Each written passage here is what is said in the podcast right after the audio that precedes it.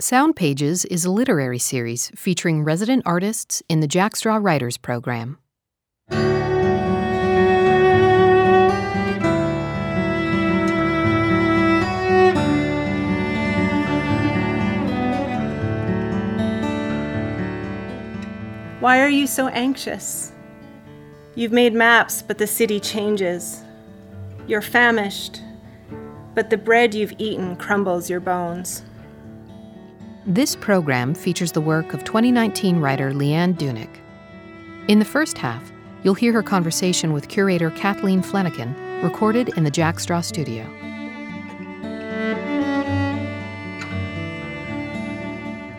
Will you describe the project that you're working on, Leanne? Of course. I'm working on a project I've recently retitled as Wet, and it's a book of lyric prose that takes place in Singapore. And I started it in 2015 when I was living in Singapore on an artist residency, and we were locked in our rooms during this time because there was a really bad haze happening due to the forest fires happening in neighboring countries. And so I was trapped in my accommodation, and it allowed me to start witnessing the construction of a condo building across the street. And from these observations, it spoke to a lot of other issues in the world, and this manuscript started writing itself in my head. And I'm still working on it 3 years later. Nice. It sounds very similar to what's going on in the Seattle area. Well, that's exactly it. As I'm from Vancouver, we also had the forest fires in the summer that Washington State had. And so I spent the summer of 2015 dealing with the haze and particulate in the air in Vancouver. And then when I went to Singapore in October, I was still dealing with it, but on the other side of the world. So it was quite obvious to me that there's something wrong in the world if everywhere I'm living is plagued by haze. So describe some of the characters. Describe the setting. The setting is an apartment building in Singapore. The main character is a female artist, and she's Asian American. She's actually from Seattle. And one of the reasons why she's gone back to Singapore is because while living in America, she feels like she doesn't quite belong as a true American. And she also is having difficulties dealing with the constant violence in America. So she goes back to Singapore to hopefully connect with some of her roots and to get away from white people. She's prejudiced against Caucasians. And so ironically, she falls for a Caucasian man in the story, and so he's one of the characters. And then there's another character of another woman her age that lives in the same apartment building as her, and they deal with the haze together. Are these themes that you have visited before, or is this kind of a departure for you? Well, my previous book was called To Love the Coming End and was about earthquakes. So I think that global environmental crises are something I'd like to write about. But living on the Pacific Rim, I'm always thinking about natural disasters such as volcanoes and earthquakes. And though I haven't experienced one at full, and I hope I do not, it's always in my consciousness. And for this book, it shifted from earthquakes to global warming's effect on forest fires and in the Pacific Northwest area. And so I just feel like I couldn't escape writing about it. It was very much in my face and in everybody's face, really. I think you've really found a way to get out of your ordinary pace. Mm-hmm, for sure. Do you recommend that for other writers? Everyone's different. I like being in nature, so quite often I've been at residencies that are quite rural or isolated, and I like that. And so I just came back from New Zealand, and I lived in a rural part of New Zealand. And then the residency before that, I lived in Japan, Yamaguchi, Japan, on a mountain that was quite isolated. It was a half-hour walk to the bus stop, and the bus only came twice a day. So I didn't go anywhere for a month. I just stayed on top of this mountain, and I had a piano, which I didn't play, but because I was isolated with this piano, I wrote my forthcoming album on this piano and sort of can play piano now. So I think there is a lot of value to being locked up somewhere.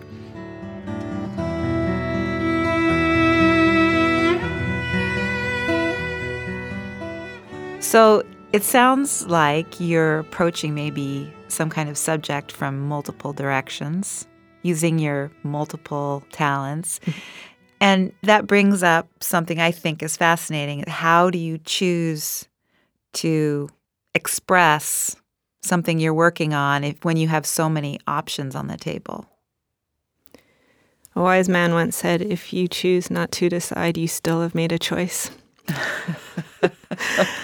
Why is it never a wise woman that says these things? I don't think he's that wise, actually. But that's just what came to my mind. I think that's true to some degree with me, though. I don't necessarily make choices. I just go with the flow. And so with the To Love the Coming End project, it came out as some songs. It came out as a book. And that's just what happened. And that's what keeps happening. I guess if I have some themes in my head and some sort of topic I want to write about, I will write about it in all the ways I can write about it. So songs or poetry or fiction or nonfiction. And when you write that song, you have a band that can perform it, which is pretty special. Yes. My band is called The Deep Cove, and I love them very much. And I love the producer we work with, Jose Contreras. And we're just all on the same wavelength, and it's a wonderful, magical thing to come together with people and create a song or an album, and it's something I look forward to doing all the time. But that finding an audience, that is really a difficult task. Yeah, and I think one way we're finding an audience is that my band plays a lot of the literary engagements that I get invited to. So if I get invited to a literary festival, I often ask if I can bring my band, or they invite my band, and so we get an audience through that, and I guess it's because maybe we stand out because it's not something you normally see at a literary festival to have a band. So we combine my readings from my book and music together in our performances. I'm really fascinated, too, with the aspect of song, how much narrative or emotion can be carried just in the musical part without words. Mm-hmm. And I love that you're a musician here to talk to me about that idea of, less is definitely more. I've heard music that is way too full of words. Mm-hmm. And how you work with that music to convey a story or an emotion without going too far. And if that's something you have to learn to do, or... I don't know if I've successfully not gone too far.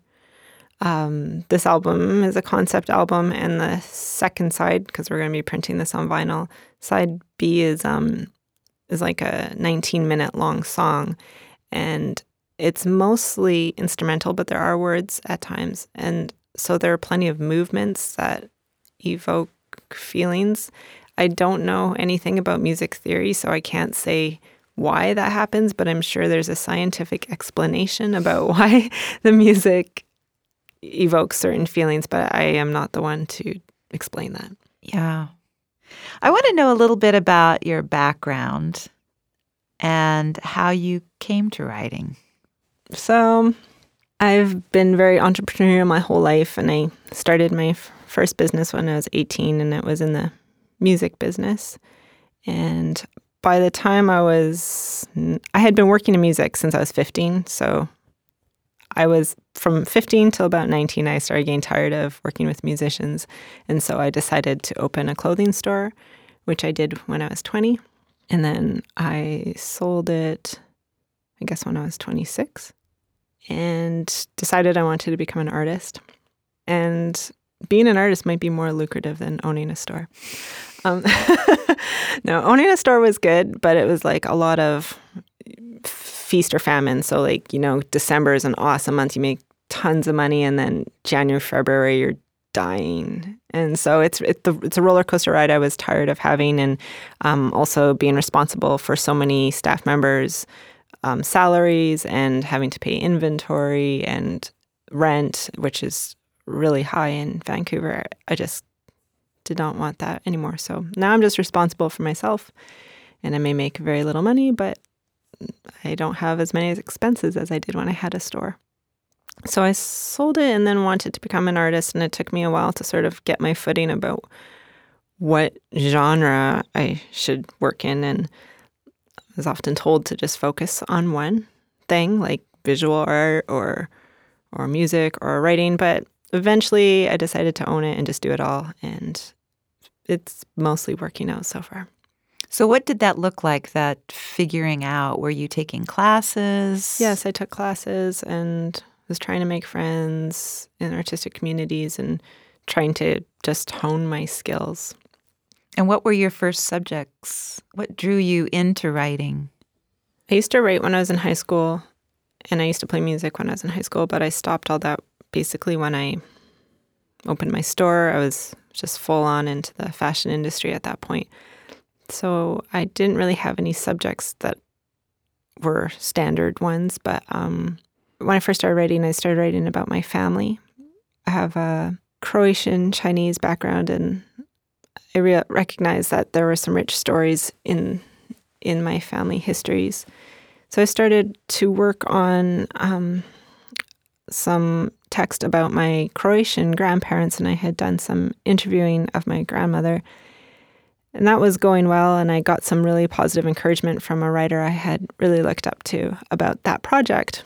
But then my dogs decided to run around my coffee table a bunch of times and knock my computer off and smash it, and I lost all the work I had done, which surprisingly I was kind of, I'm pretty good at like rolling with the punches, and I wasn't totally devastated. I felt like, well, this is just, I just got to figure out what I'm going to do next. And so the loss of that project helped me move into writing my own stories rather than someone else's, and that's the way it's been ever since.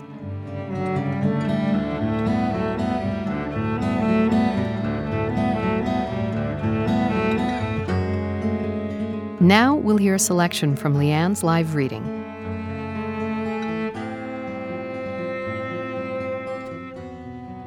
So I'm going to read this excerpt that's from a manuscript I've just finished called One and Half of You.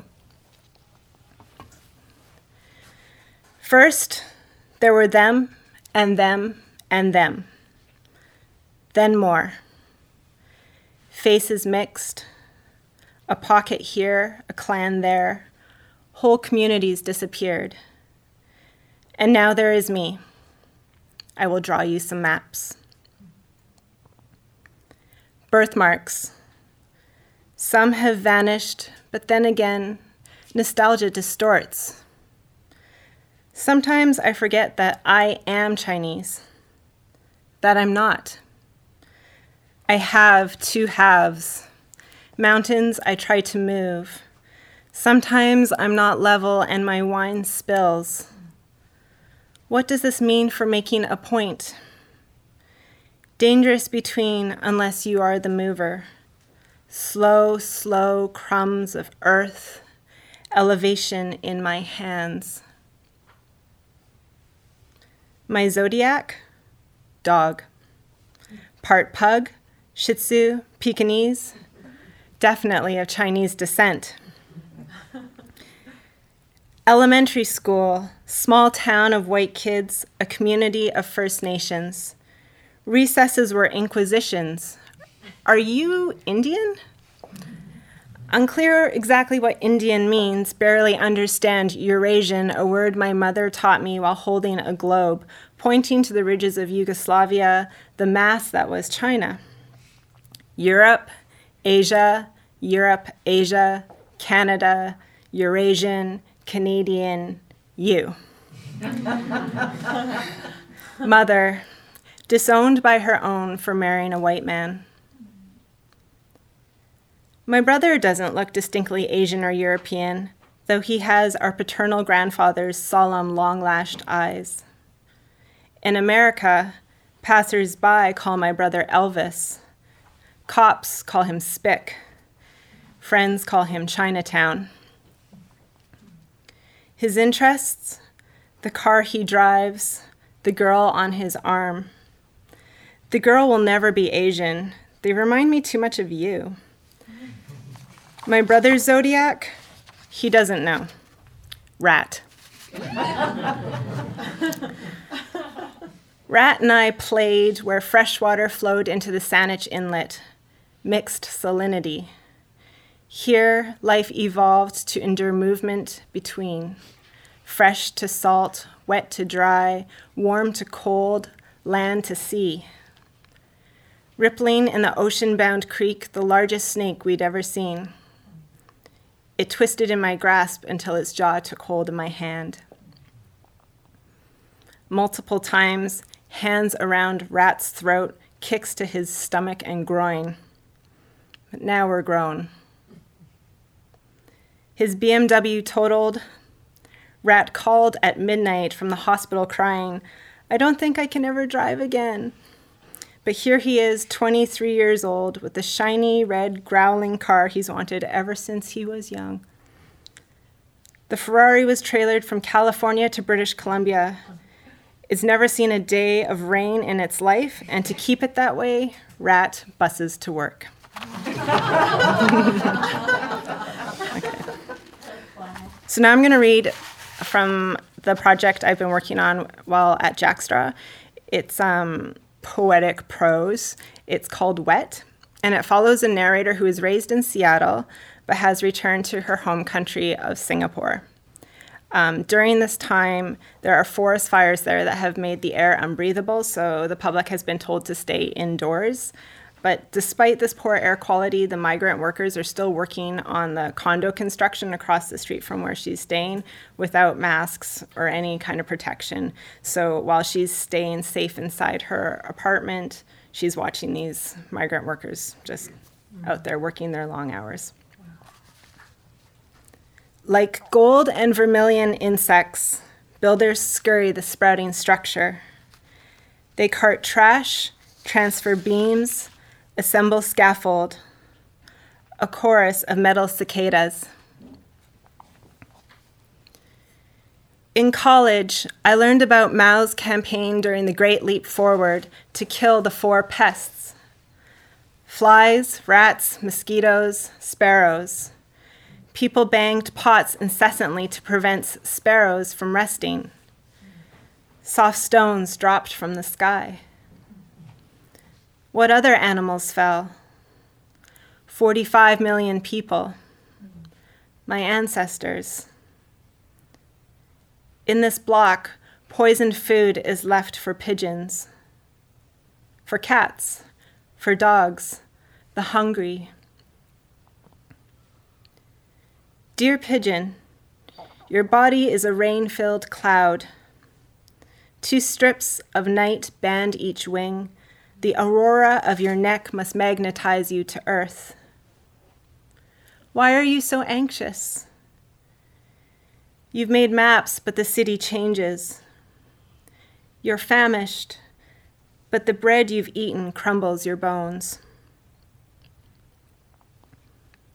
Hammers, drills, engines, chink of chains hooked and linked, insertion of rods, hollow metal, pegs, piping, language.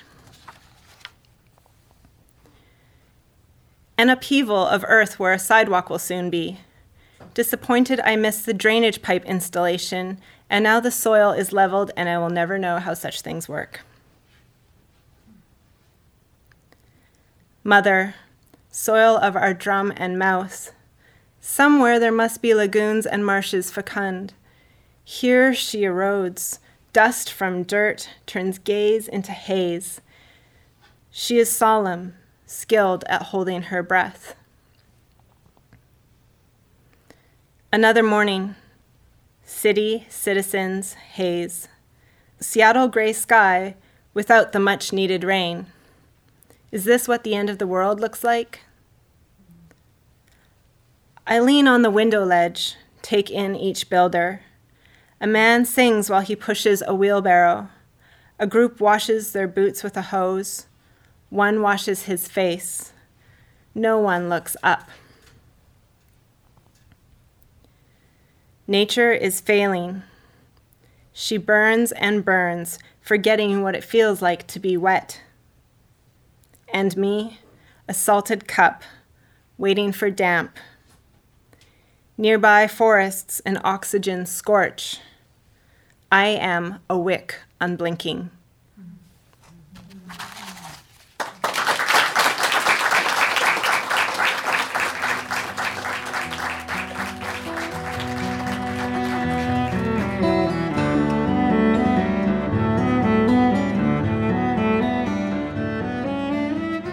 Sound Pages is a Jack Straw production, produced by Alyssa Keane and Daniel Gunther at Jack Straw Cultural Center.